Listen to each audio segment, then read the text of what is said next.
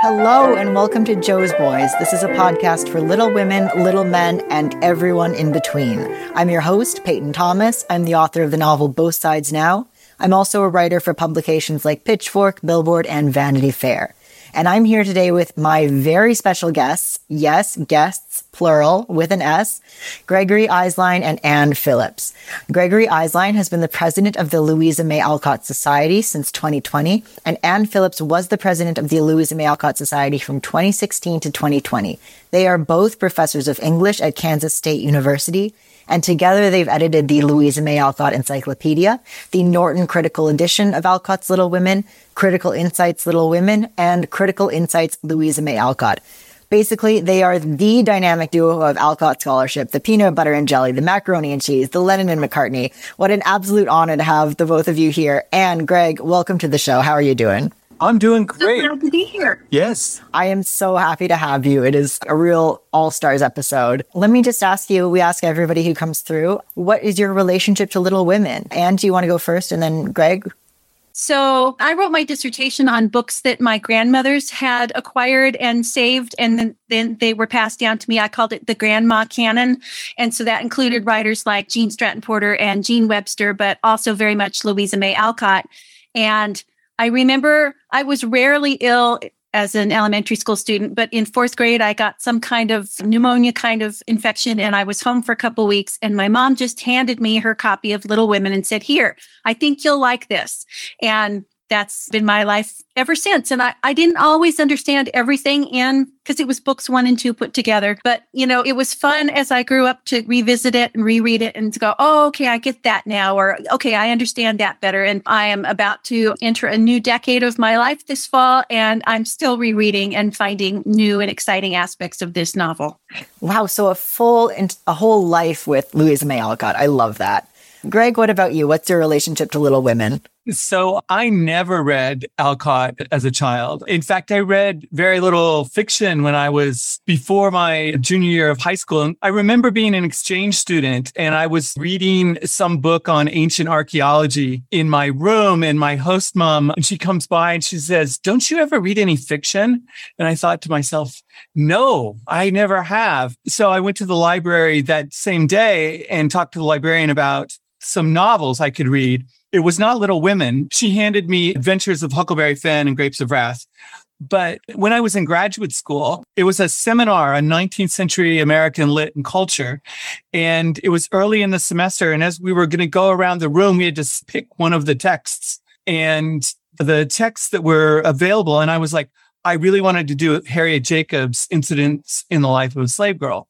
And the teacher, I was sitting right next to the teacher, and I thought for sure, like, I got to choose first. I'm going to go. She went the opposite direction. So when it came to me, there was only one text left, and it was Louisa May Alcott's hospital sketches. And I was left disappointed. But I actually realized it's one of those wonderful things that happen in my life because after I re- read hospital sketches, I got incredibly excited about Alcott's work in general, including Little Women, and continued to read her and you know realized what a great writer she she was.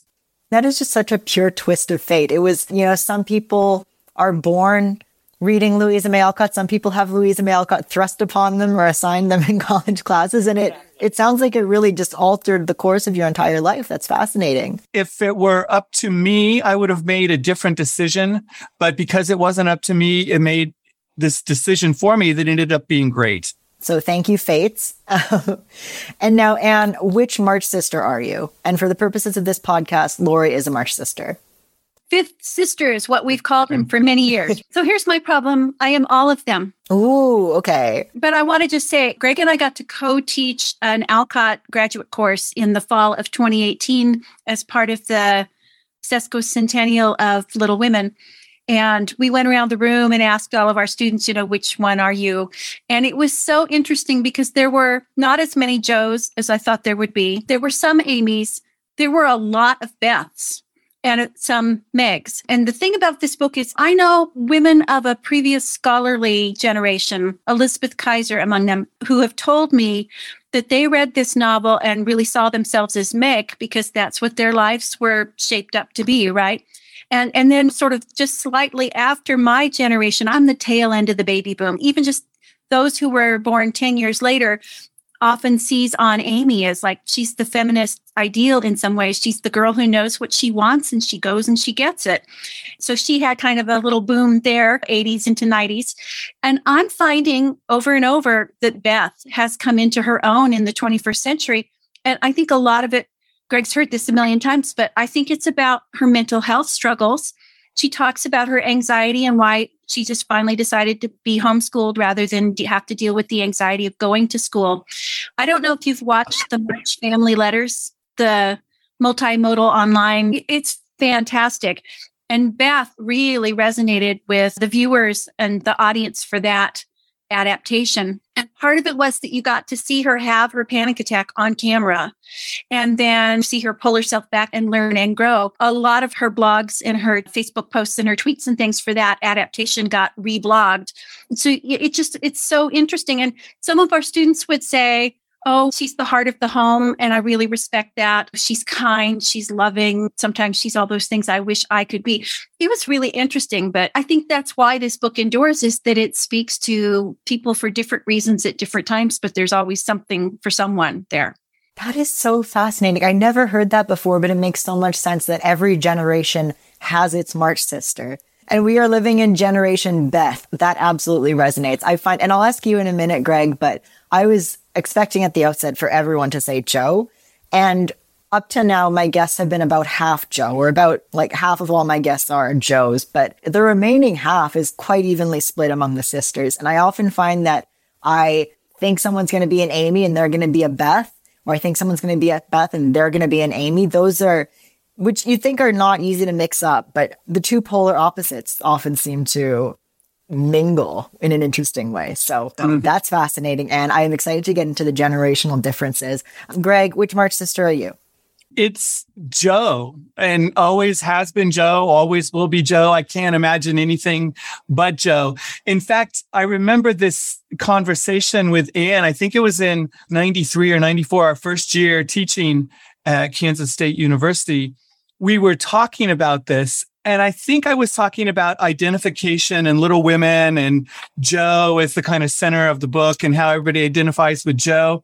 And I think at the time, Anne hinted to me that I don't know that everybody identifies with Jo. And it was like one of those moments where I didn't, I couldn't understand. What do you mean?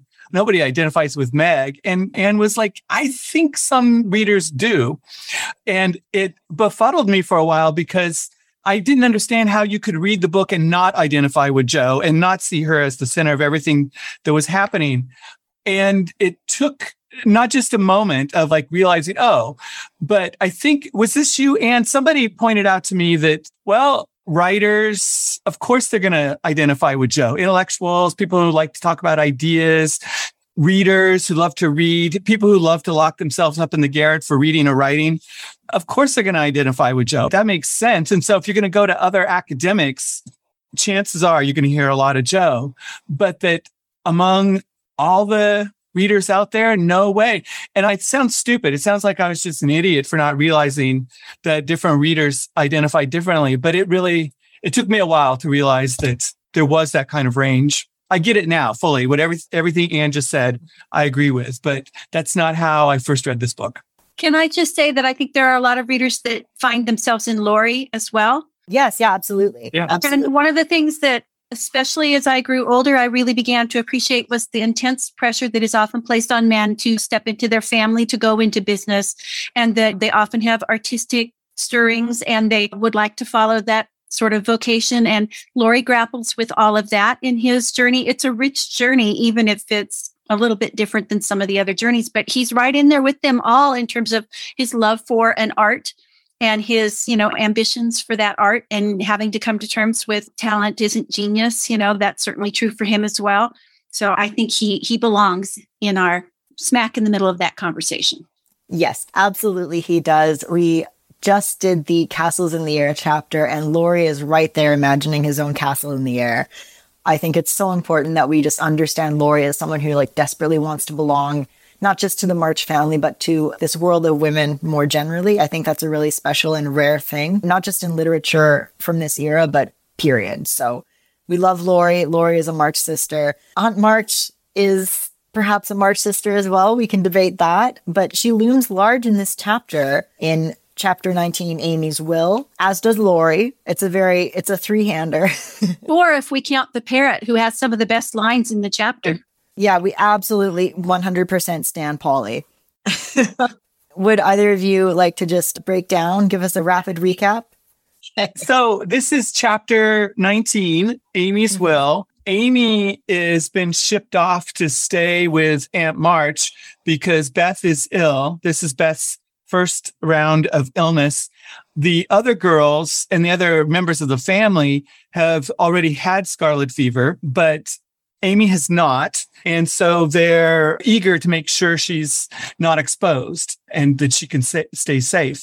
I just saying that, I, I reminded how relevant it feels in the age of COVID to read again about this. But yeah, she's being sent off to Aunt March. Aunt March is wealthy. She has a, a servant, Esther, a French maid. Aunt March's house is filled with all kinds of nice things.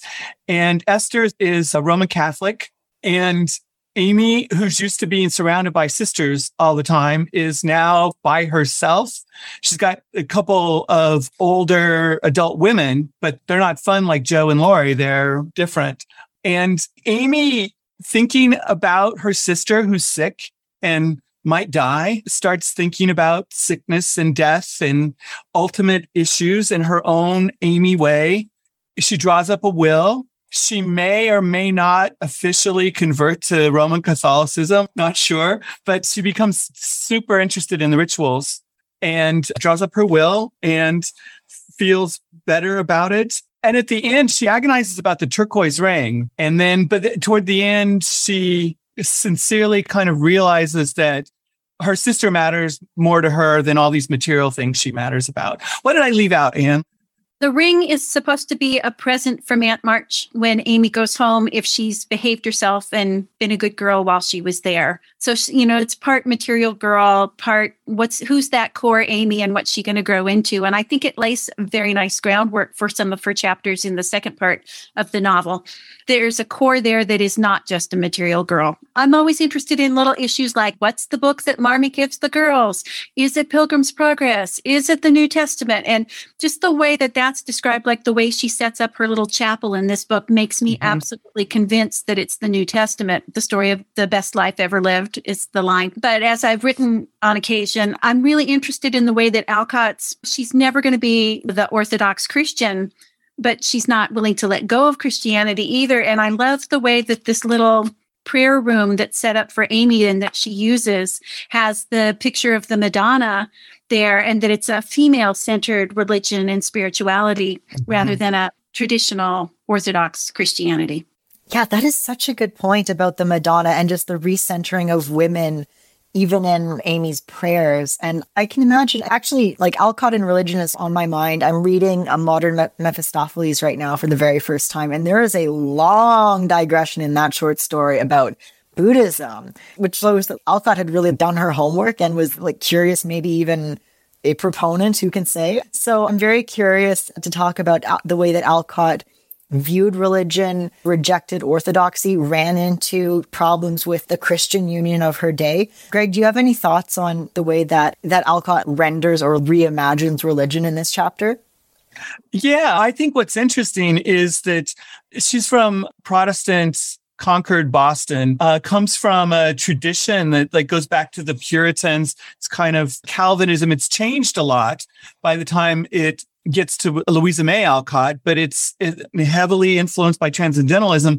But within it, there's a lot of anti-Catholic rhetoric that's just goes about as common sense, everyday discourse. But if you look at it now, it's kind of shocking in its the amount of prejudice. And I don't see that here. I mean, it's not that Alcott was completely devoid of some of the biases of her day. But here she's not, maybe there's a little bit of poking fun at the visual elements, but I think it's more pointing to her own Protestant background where the visual and the female were radically excluded. And here they're included for Amy. And, and, honestly, I, I take it very seriously. I think what's going on here is that Amy's starting to realize something spiritually because they're presented this way, because they are visual, because the theology has changed a little. Not that Amy's too into theology, but yeah, I think her Alcott's tolerance, her religious tolerance, her interest in a lot of different beliefs, but her lack of dogma about any of them, I think that shines through. And I think it's true of her and a lot of the transcendentalists of the time. I want to give a shout out to two scholars who have written relevant pieces for this conversation. And one of them is Monica Elbert, who has written about Alcott and Catholicism and, in mm-hmm. fact, wrote the blog entry for our Little Women 150 blog on chapter 19. So she's wonderful and you should check out her work. But also, one of our former students, Mo Lee, has written about religion in Eight Cousins and Rose in Bloom. And I think what she has to say about how Alcott uses religious references is relevant to all of Alcott's work. And it's beautifully done and delightful. So put those on your reading list. I absolutely will. I, I, I, can probably even put them in the show notes. So uh, have a look in the show notes while you're listening to this in the future. We'll see what we can link up in there. Yeah, I absolutely agree. I think there's something so compelling about the religious tolerance, the pluralism, just the openness to other people's experiences of religion that Alcott demonstrates here. There isn't any aversion to someone doing something the wrong way. I mean, I, I did just mention a modern Mephistopheles. There's a scene a long sequence in that short story where the main character is looking over ornately carved statues of Hindu gods with a real openness and curiosity. There doesn't seem to be any bias or fear that these are pagan or whatever. And then there's a long discussion of the merits of Buddhism and the overlap between Buddhism and Christianity and what people who practice Buddhism get from it it's just so interesting that Alcott was open to those possibilities and from pulling from those traditions in a way that feels very modern. I mean, there is one thing we have to mention it that is not very modern. I, I did have a moment where we were reading about Estelle who changed her name to Esther on the condition that she was never asked to change her religion. And that I thought Esther, Judaism, and it was not the case. Esther's a Roman Catholic, but there is some unfortunate anti-Semitism in Little Women. It's it's just one thing that I have to highlight it every time it comes up because it's it's a frustrating bit of this book that it does veer into the bigotry and that kind of open tolerance for Hinduism and Buddhism and Catholicism and all these different religious traditions could exist and somehow this still disdain for Judaism, which is frustrating. It's not super relevant to the chapter, but I feel like it always bears mentioning. Peyton, I think one thing that is interesting is that Anne knows this well, but the bigotry that shocks a lot of readers is her anti-Irish mm. sentiment, which occurs a lot because often in not just in Louisa May Alcott, but in other 19th century novelists, the servants are often Irish. And here, I think maybe to make Estelle slash Esther a little more likable, doesn't make her a, or maybe a little more high class. I guess that rich Aunt March can afford a French maid as opposed to an Irish maid. But I think that's an interesting shift here. Mm-hmm. There's not a lot of French characters in the March family trilogy, the Little Women, a Little Men, and Jo's Boys. And it's just interesting that there is one here. Yes, and she is very French. She comes in like a French Catholic hurricane, just, you know, changing the shape of the chapter around her and, and kind of opening up Amy to a world beyond what she knows. I mean, it's interesting. Oh, I mean, maybe what we're seeing here is foreshadowing of Amy's eventual trip to Europe and her own dalliances with French and the Indian cabinet full of antiquities. So I think it's an interesting look ahead to Amy's kind of very international cosmopolitan future as well. It's interesting to see. And I want to finish a thought from the last part of the yeah, yeah. conversation, and that is that Alcott is, of course, drawing on her experience in Europe as the companion in 1865 66. And so I see threads coming from there in this chapter. Yeah, that kind of maybe brings us to this discussion of Amy's dabbling in not just the jewel case that Aunt March has, but also her costuming. because there's a whole closet. Oh my goodness, I want to get this right. One of the large chambers in this room, there was a wardrobe full of old fashioned costumes with which Esther allowed Amy to play, and it was her favorite amusement to array her in herself in the faded brocades and parade up and down before the long mirror, making stately courtesies and sweeping her train about with a rustle which delighted her ears. And then costume in which Laurie finds her is a great pink turban. She's flirting with a fan, tossing her head. A pink turban which contrasted oddly with her blue brocade dress and yellow quilted petticoat. She has on high heeled shoes. She is just a picture of splendor. What do you guys make of this sequence? I, you know, as I was rereading it and thinking about it, I was like, oh, this makes me want to go read Eight Cousins again because there's the same sort of great big house that's just full of wonderful cupboards and artifacts. And there's the ant hill is the subtitle for that book and the range of ants with all of their eccentricities and interests. There's also the dress reform aspect of 8 mm-hmm. Cousins. And certainly here you see an interest in trying on different costumes and performing different kinds of femininity. And she hasn't got her palette down yet. And she's just, you know, in, in an excess or an orgy of dress up and having fun. And the parrots mocking her and sidling along. And, you know, it's wonderful Alcott comedy going on here.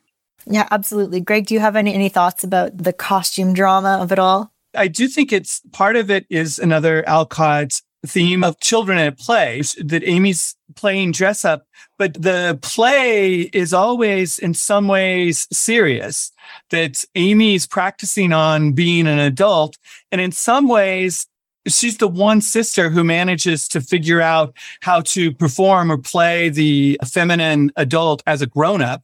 And here she's trying to do it as a kid in a way that Jo's choices in terms of dress up are very different. And it's boots, you know, for instance, rather than pink turban, turquoise ring, and other costuming here.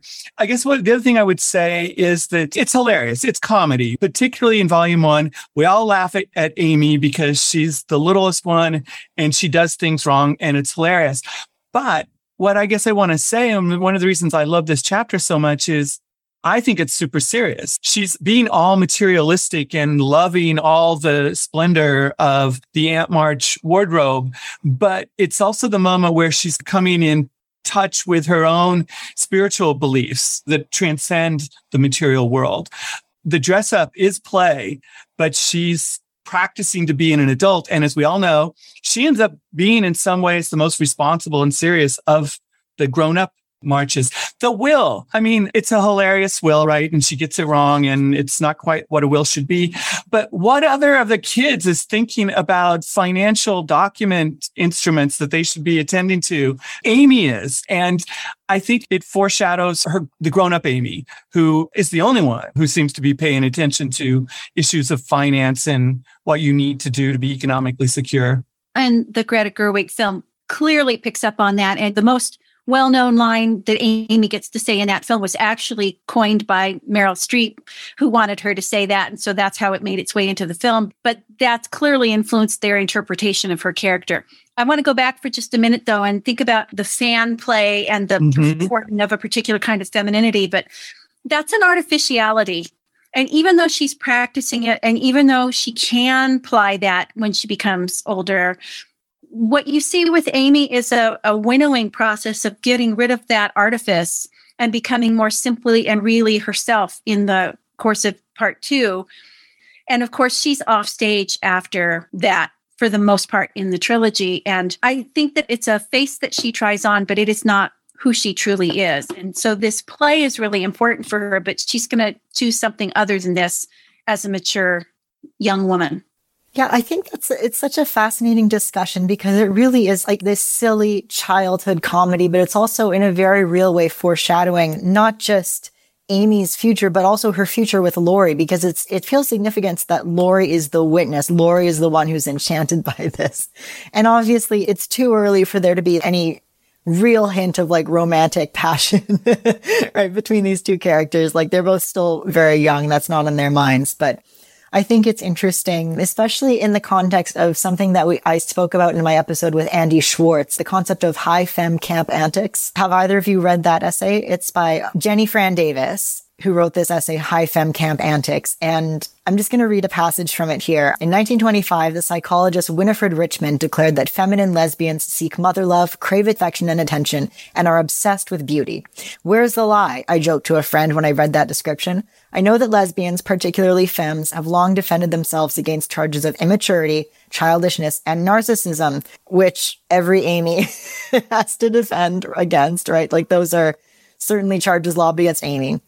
And I know that we've long been pathologized as stunted, inverted, and backwards. I also know that Richmond's statement does sort of describe me as much as I wish it didn't. So I think it's interesting to think here about Amy in the context of queer femme and like femme gender and the, and I'm just being too much, too feminine because what we get here isn't like Meg's tasteful, practiced femininity. It is like a pink turban, a parrot saying, ain't we fine? Hold your tongue. Kiss me, dear. It is just ooh la la too much. I was wondering, do any of you have, have thoughts about that and maybe as reading Amy as femme in that way? So, I mean, I think it's not inappropriate to call Amy high femme. But what's interesting there, and I think what Anne just alluded to that's so important, is that there's a way in which Amy's femme identity is artificial and deeply authentic at the same time. And I don't know if I'm the person to tease it all out or explain it right here, but that's what's going on, right? That she's both practicing feminine ide- identity as she understands it, trying to figure out what it is, what are the rituals, what is the costume, how do I perform this? Which reminds you, it's not a natural identity, right? That it's something that she has to learn how to perform, and she is trying to learn it. On the other hand, Amy is clearly drawn to it. I mean, this this is who she wants to be. This feels like the authentic self for her in a way that what Meg is doing or Jo is doing doesn't seem right or real for her at all. I'm also thinking about when Meg goes to Vanity Fair and they dress her up, and that's an even higher femme in some ways. And she's experimenting with it. And she comes away from that experience with there are things she liked about it and things she really didn't like about that. And, you know, having to sort all of that out. And Meg and Amy are the sort of pair that have more in common. And Jo and Beth are the pair that have sympathetic characters and and Jo would never care about any of this unless she could put on her russet boots and play all of the male parts in the play but both Meg and Amy are trying on these aspects of what it means to be feminine and experimenting and finding their way in the midst of all of their choices yeah and it's interesting that you bring up Meg goes to Vanity Fair because Meg's relationship to femininity in that chapter is torture. She is, she goes to this party and comes home and delivers a lecture about how it's wrong to enjoy things and have fun. I'm oversimplifying, but Meg does not really get to have the same kind of easy, carefree enjoyment of like over the top femininity that even Amy has here, which is really interesting to note. Like reading this paragraph about Amy flirting her fan and tossing her head and walking carefully on the high heeled shoes with Polly fluttering behind her. I mean, I'm thinking of the conversations surrounding RuPaul's Drag Race and their casting now of cisgender women as drag queens on the show. And like, hold on, I thought a drag queen was one very specific thing. How can a cisgender born woman be a drag queen? That doesn't make sense. And yet I think that's what Amy is doing more than anything. Like it's, it feels like a form of drag. I don't know if you, you two agree. I could oh. absolutely oh. see that with the turban. I don't know what it is about the turban detail, yeah. but and the colors and the parrot. The parrot fits in with this. Yes. Yeah. On the Vanity Fair, I mean, I know it's all girls and, you know, some of them are what we might call today mean girls, right? They're not overtly mean, but uh, they're snobby. And I guess the way I read both of that is, is just to this reminder not to dissociate those feminine identity categories from issues of money and, and class. And I think the reason it sits so badly for Meg is that she realizes that those individuals who conform their identity to this archetype of feminine identity through the masculine gaze that might get you that rich husband that, you know, she fantasizes at one point during this early in volume one about being wealthy. But I think she starts to realize in that book that, oh my gosh, if you become that, you're this object. And if you marry rich, you have given up part of yourself And maybe you get luxury or maybe you don't, but it, it's a more dangerous world than you might imagine and that it's much safer to be in control of yourself, kind of transcendentalist gospel 101, than to try to become something somebody else wants you to be so you can be part of the big marriage market.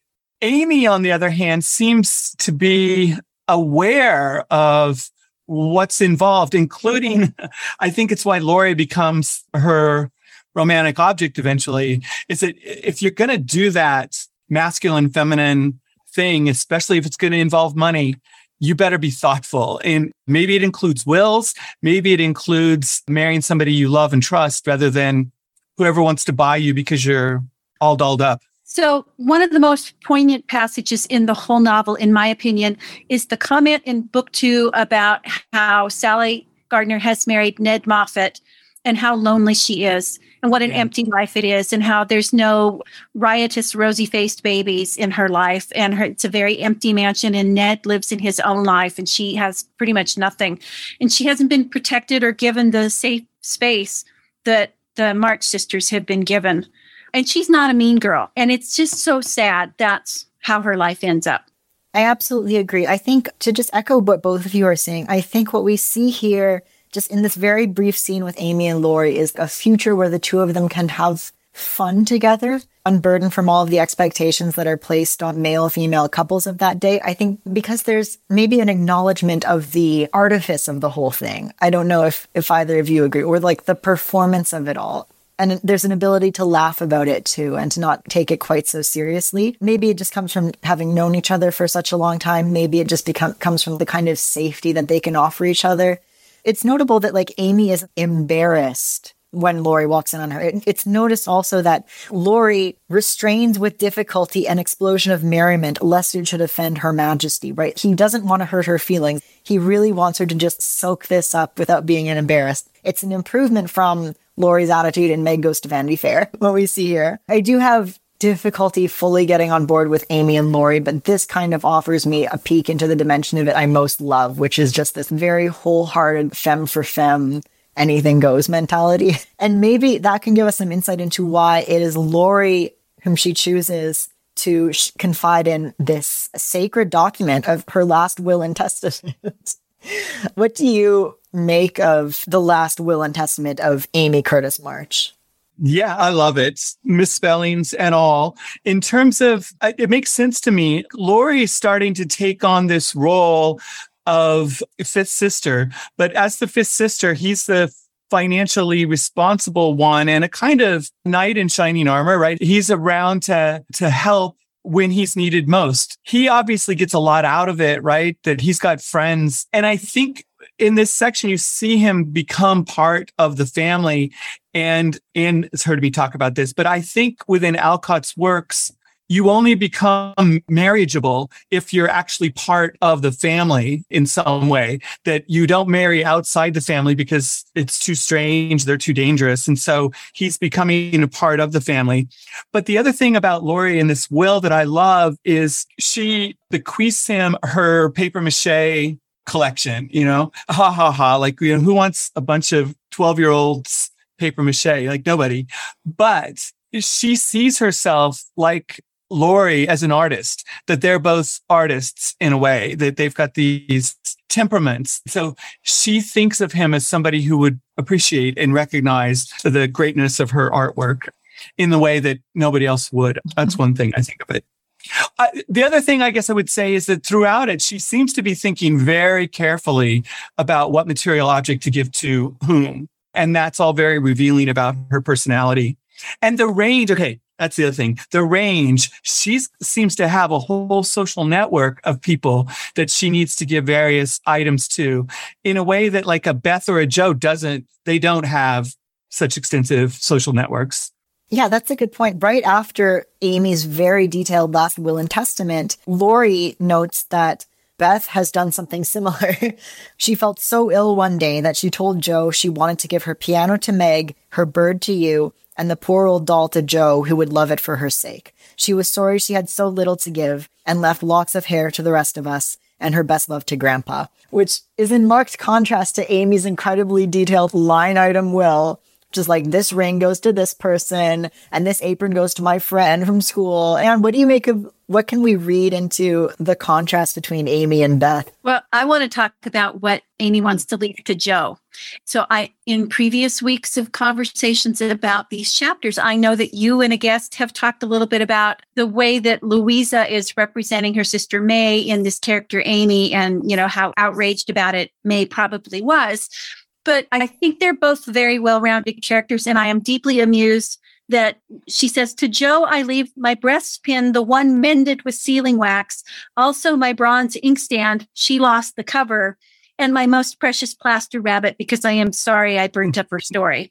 And it's just that rivalry and the issues and the whole thing about she's going to leave her a breastpin that's been mended, which actually totally fits with everything about Jo. If you think about her singed dresses and, you know, only one glove and, you know, all of that stuff. And then my bronze inkstand, she lost the cover, the little passive aggressive right in the middle of all that and I want to tell a quick story about Orchard House and Jan Turnquist because the Alcott Society had their 10th anniversary celebration in 2015 that turned out to be a champagne reception on the lawn at Orchard House, which is never going to happen again, probably in my life. Maybe it will, and I'll be thrilled if it does. But it was just this epically wonderful afternoon, and I got to knock on the front door of Orchard House, which they don't even open on a regular basis. And Louisa herself, Jan Turnquist, opened the door and invited us in and talked to us. And then they split us into two tours tours and she took our tour through and of course stayed in character for the entire tour. And these are Alcott scholars and they know all the dirt on the family. And we were having so much fun. And I will admit that what I asked Louisa as she took us through the house was, So, how do you really feel about your youngest sister? And she stopped and she looked and she twinkled and she stayed in character, but it was fun. So, those sisters, we're never tired of stories about them. Yes. And there is a bearing of the hatchet here in this will. I am sorry I burnt up her story, she says. She's sorry that she made fun of Beth's doll. She can't resist getting in a little crack at Laurie. She says, I leave him my clay model of a horse, though he did say it hadn't any neck. She's like, I'm always watching. I've forgotten your insults. It's and you know, one of my very favorite sequences about Amy in the whole book comes in book two. So I know we're trampling on somebody mm-hmm. else's space here. But at the Chester's Fair, when they eject her from the art table and send her off to the flower table, and just the genuine way that she tries to make peace and give everyone her best self, even though it takes yeah. time and thought and effort. And I see the beginnings of the Amy that she will become in this will and the distribution of her things. And the, I'm sorry I did this and I'm sorry about that. And, you know, there's going to be an amazing woman in that somewhat silly girl. I, agree with that, Anne. And I think this is a kind of pivotal chapter for under the chapter 19, Amy's will for understanding Amy's development. And Peyton, I think the connection with Beth's non-will is Alcott's trying to remind us that though these two sisters are very different from each other, that what's going on here, it can seem wrongly official and too much and very materialistic in a lot of ways. But really, Alcott's showing us she's trying to do exactly what Beth has done, which is show Amy's thoughtfulness, how she's thinking of each of these individuals in her life, and also trying to establish some kind of connection with them after death in the same way that Beth is, thinking about people who will survive her. Yeah, because this is really a moment of comic relief and it does end on a very sad note, right? We're barely past the high femme camp antics drag and the parade and the parrot and the hilarious misspelled will before we finally land on she whispers with trembling lips, Is there really any danger about Beth? And Laurie says, I'm afraid there is, but we must hope for the best, so don't cry, dear. Puts his arm around her with a brotherly gesture. And then Amy goes to her little chapel prays for Beth with streaming tears and an aching heart, feeling that a million turquoise rings would not console her for the loss of her gentle little sister. So it's a reminder of just how high the stakes are. We're given this moment of levity from Amy, but she's not immune to feeling, which is yeah. And and the thing is that at the very end of the previous chapter, we know that the fever has turned. We know that Beth's sleeping naturally in Marmee's home and it's going to be okay. And so that gives Alcott the space to be more comedic in this chapter, given the time shift from that moment where Beth is turned and is sleeping easily to to this chapter where Amy is coping with all of her life. The proximity of those two chapters, the way that previous chapter ends, enables what happens in this chapter. And I'm also struck by the fact that in the previous chapter, Laurie has the moment where he gets to tell Jo that he's already sent for their mother and that she'll be there. And she flies at him and he hugs her and then he kisses her and he gets that moment with her. And then he gets this moment with Amy here. And just the way, even in those two chapters, long before part two was written, it's there. That dynamic is all there.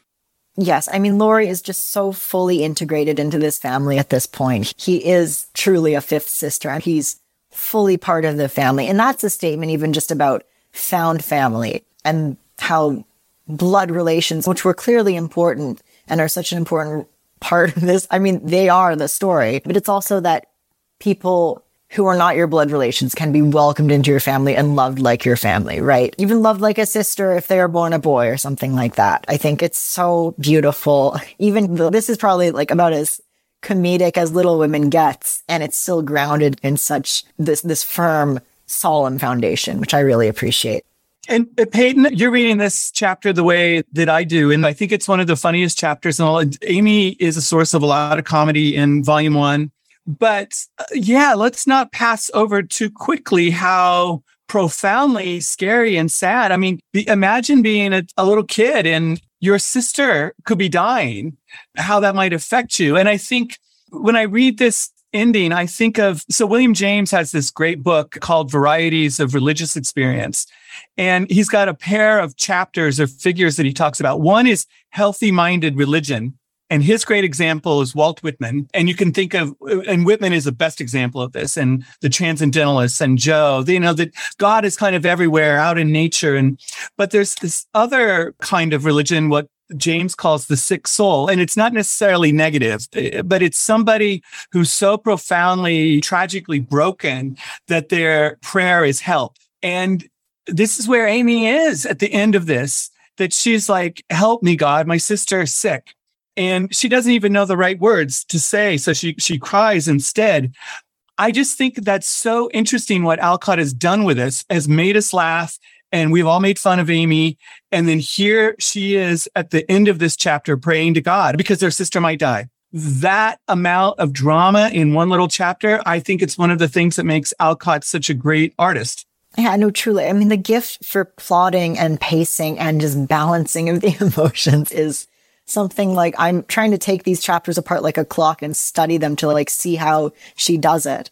I don't know that it's replicated even in her short fiction, which we know that she was more passionate about writing, which is interesting. Just this really precise balance. And maybe the last question while I have you here, and like this is me fully like asking the experts here. And we know that in the real Elizabeth March, Elizabeth Alcott did not survive her illness. And I'm just wondering, we, we know that Beth does succumb in the second half of this book, but she makes it to the end of the first, the original, which was a fully envisioned work. There was no, not originally supposed to be a part two. Beth makes it to the end of this book alive. And I was just wondering if you had any insight into why Alcott might have made that decision. Why might she have chosen to allow her fictional Elizabeth to live, at least at first?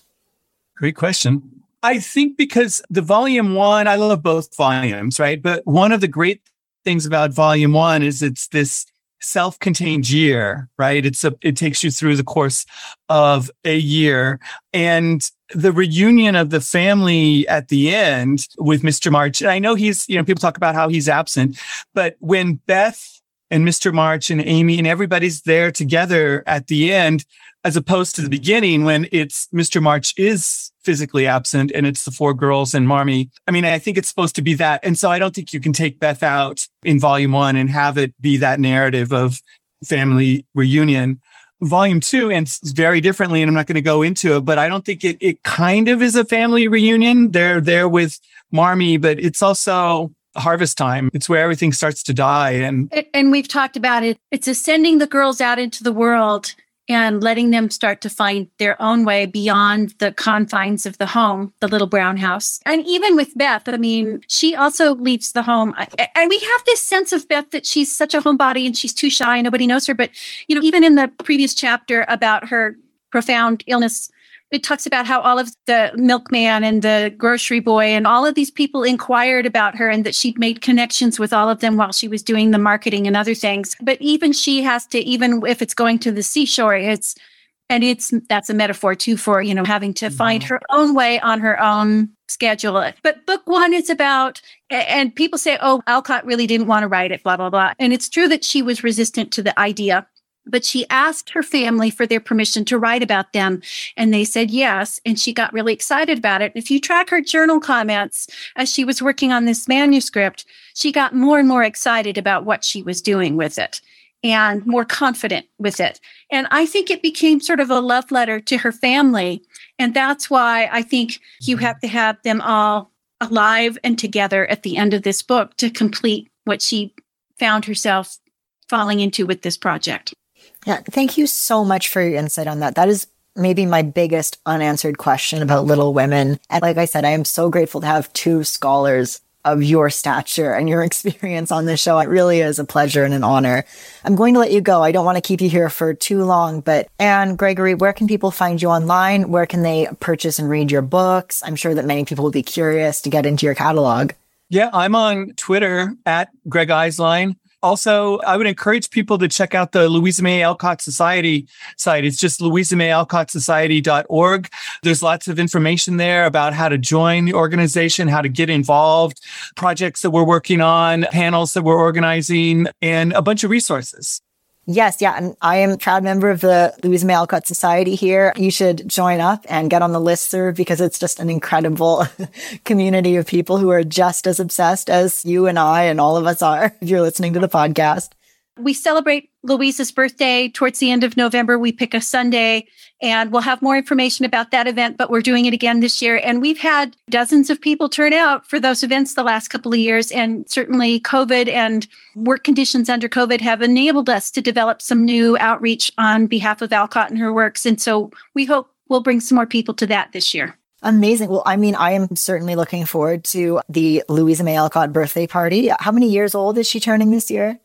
It's 190. Wow, 190. She's a grand old dame. I love it. Well, again, Anne, Greg, thank you so much for being here today. As always, I'm your host, Peyton Thomas. You can find me online at peytonthomas.ca or on Twitter at Peytonology.